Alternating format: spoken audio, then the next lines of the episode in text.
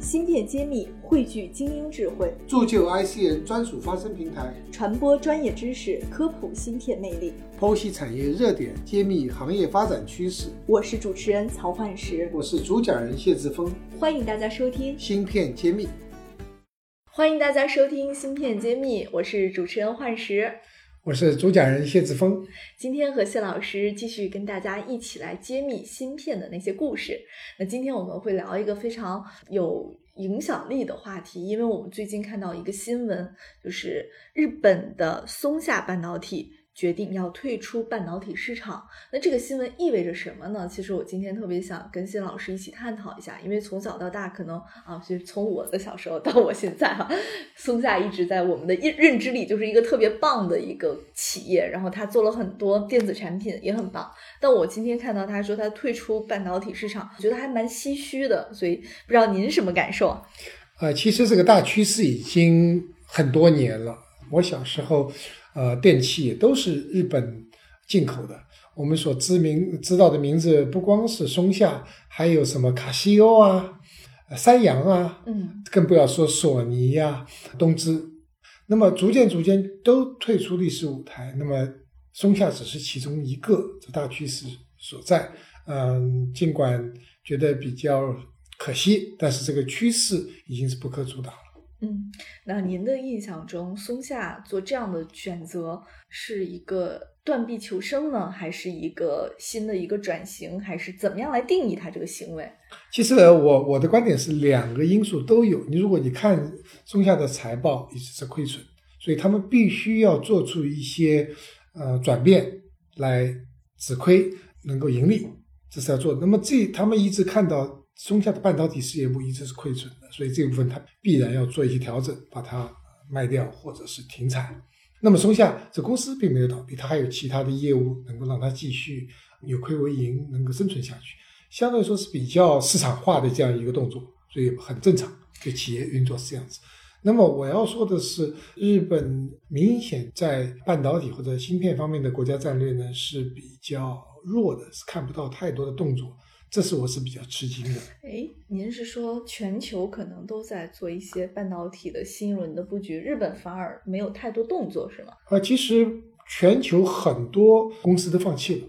比如说，我们前一段看到世界排名第二、第三的这个半导体代工厂 Global Foundry 和台湾地区的 UMC 台联电都放弃了下一代，比如说呃七纳米的研发。哦，对，这新闻当时很多人还拿出来说，说这意味着是不是竞争的对手又少了？确实如此啊！在我入行的时候，这样子的半导体公司，全世界可能能够跟得上所谓的摩尔定律的，可能超过百家。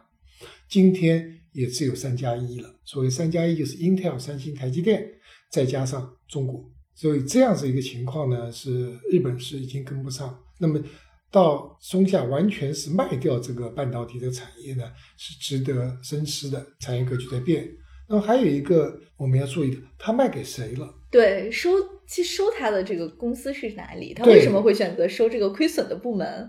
对，也就是说，他首先他卖给一家公司是台湾地区的新唐，新唐是 MCU 公司，它家电非常强，它那么多年一直下来，它在业界呃是很有竞争力的。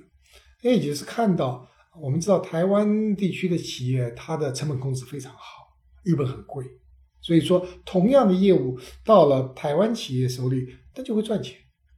所以这里我是看到新唐为什么收它呢？就这里面有很多积累的知识产权和产品，它很有竞争力，只是成本太高。那么如果台湾企业能够把它做到成降低成本，它未来在市场上是很有竞争力的。所以我觉得。对，这是一个双赢的一个结果吧。想要获取每期音频的文字内容，请联系文夏客服。如果喜欢我们的节目，请一定要订阅、点赞、转发给更多的朋友们。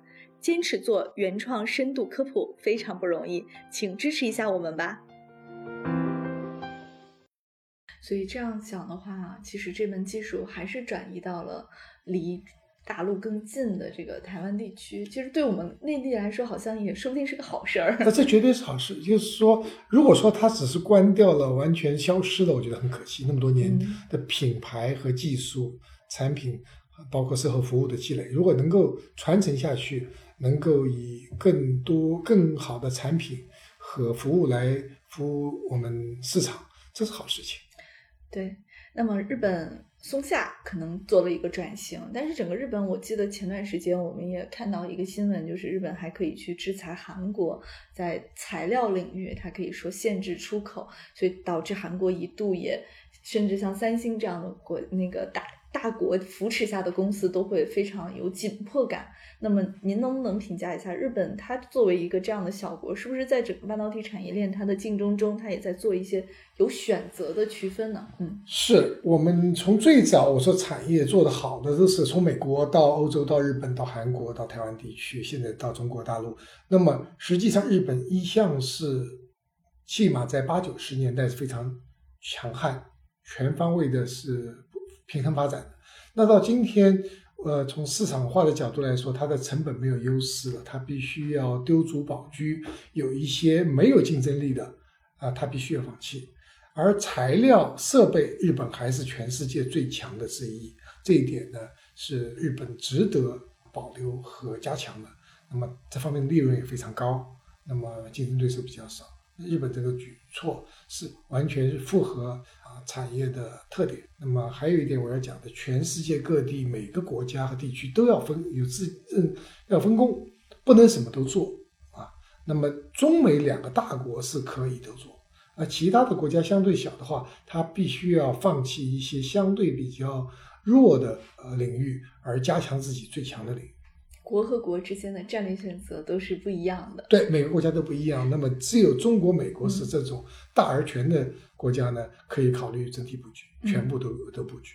对，这也就回到了最开始您说，现在整个半导体的国际玩法是三加一，但是那三家是台积电、呃，Intel、三星，这都是公司。但是加的，您说的是中国，对，所以感觉好像这个特别不一样。您这么定义的原因是什么？呃，是因为我们呃，就讲中国特色社会主义吧，它可以呃举国之力做一些也长远规划。比如说，中国都是说，呃，第十三个五年计划、第十四个五年计划马上就要开始的，有长远规划。而啊，其他的国家和地区呢，啊，长远规划越来越难做了，因为。它的政府的这个作用啊，相对来说比中国要弱一些。嗯，所以我们有我们大国的优势。对的，那么这个制度上的优势，我们讲道路自信，呃，制度自信还是有道理的。就是说，在一些长远期的发展、产业和战略方面呢，我们有特别的优势。好的，我觉得松下。做了一个成功的转型，那么我觉得在这种机会下，有如果有其他的这种老牌的半导体公司想要出售的话，我们觉得国内绝对是最好的买家。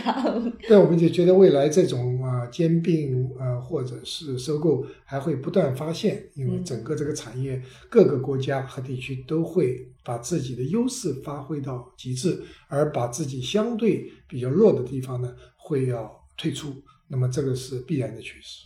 好，我们期待着中国的半导体行业会发展的越来越棒。下期再见，下期再见。感谢大家收听《芯片揭秘》，对话全球产业大咖，深度揭秘行业现状与趋势，呈现各领域专家最真实、最前沿的观点，是我们的坚守。把您的疑惑、需求留言告诉我们，我们将为您答疑解惑。